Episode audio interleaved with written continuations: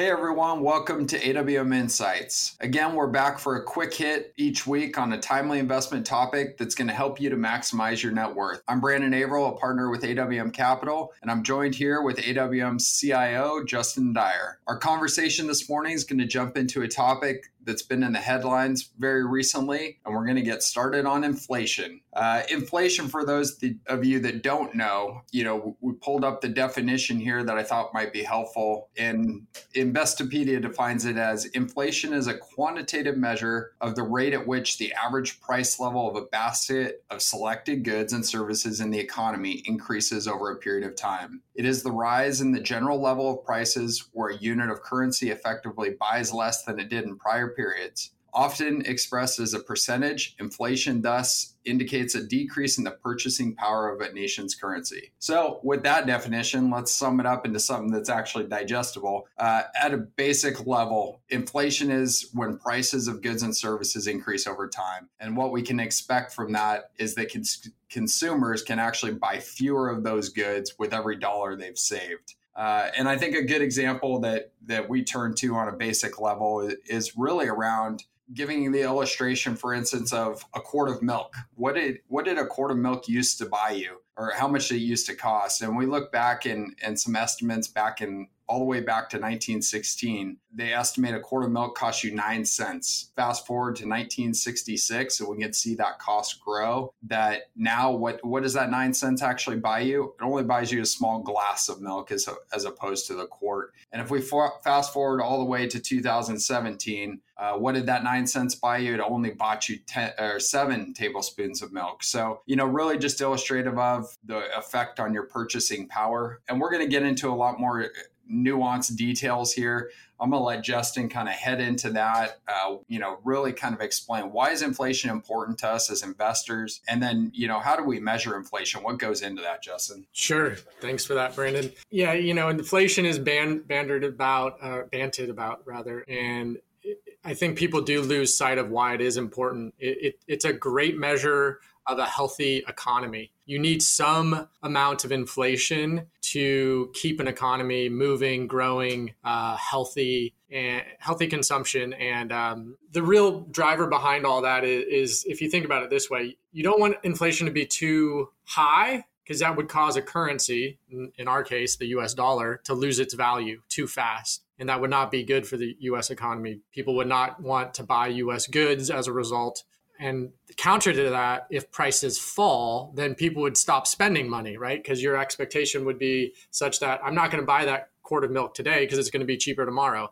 And then that just becomes a vicious cycle in and of itself. So some amount of inflation is super important to keep an economy moving along and healthy. And approximately that amount is around 2%. You'll hear that uh, used by the Federal Reserve here in the US as, as a target. And we'll get into more on, on the Federal Reserve's target of inflation later on. But as Brandon mentioned, broadly speaking, what the definition of inflation is, there are some critical data points that you'll hear within news articles and, and financial media uh, and that is the consumer price index or CPI. That's probably what you hear most commonly out there. And that is actually a, a, version of that or a subset of that is used for social security adjustments each and every year. So, again, it is incredibly important uh, data point. And then another really important one is called the personal consumption expenditures, PCE. That one's kind of a mouthful. And that's actually what the Fed uses, the Federal Reserve uses for their policy setting um, needs again, they they they measure both of the the CPI and the PCA PCE, excuse me, measure a basket of goods um, in any point in time to figure out what the inflation level is within an economy. And you could make the argument that that basket of goods may not be representative in a, of what people consume in a given point in time. However, that basket of goods does change over time, and they try and do make it so that it is it is actually representative of the overall economy and what people are buying. So I'll stop there, Brandon, and um, let you take over. Hopefully, that's a good um, entry level. Yeah, no, I think it's great, and I think kind of just putting a little bit of a bow on on it as well uh, as investors why inflation is important. And it really comes down to this is why we invest right? We need our money to grow so that way you know we can use our dollars that we're saving today to buy more in the future. We take that old adage and just stuff the money under the mattress. We're essentially losing our our purchasing power over time. So you know, as we set a target or the Fed sets a target for inflation, you know, we need to be able to grow our money in excess of that inflation in order to, you know, purchase more goods in the future. So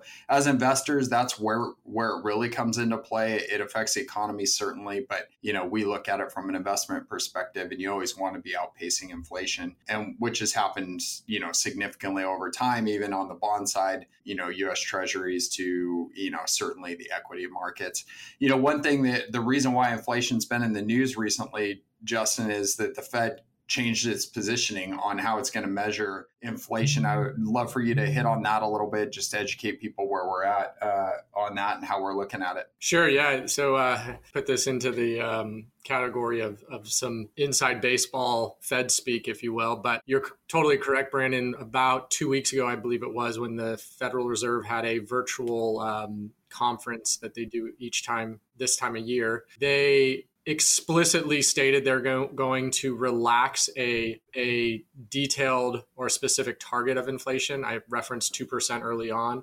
It used to be that that was a very specific target for inflation that the Fed expressed out to the marketplace. And what they did differently, there's some nuance to this, but it, it is potentially pretty impactful, is that they said they would be willing to let inflation run hotter or higher in certain over certain periods of time to make up for lower periods of inflation in the past. So over the last 10 years inflation has been a little bit lower than 2%. So applying their new framework over the next 10 years they could target inflation above 2% to, to make up for that to catch up if you will and then over that say 20 year period of time they would like to see a 2% average. So basically, they've said instead of an explicit 2% target, um, they would overshoot it on the on the high side to catch up for periods of weaker inflation in the past. So what does that potentially mean? It means that we may see higher levels of inflation than we've seen in the recent uh, 10, 20 years. It's been about that time frame, I would say 20 years um, on the long side where inflation has been lower than average for quite some time.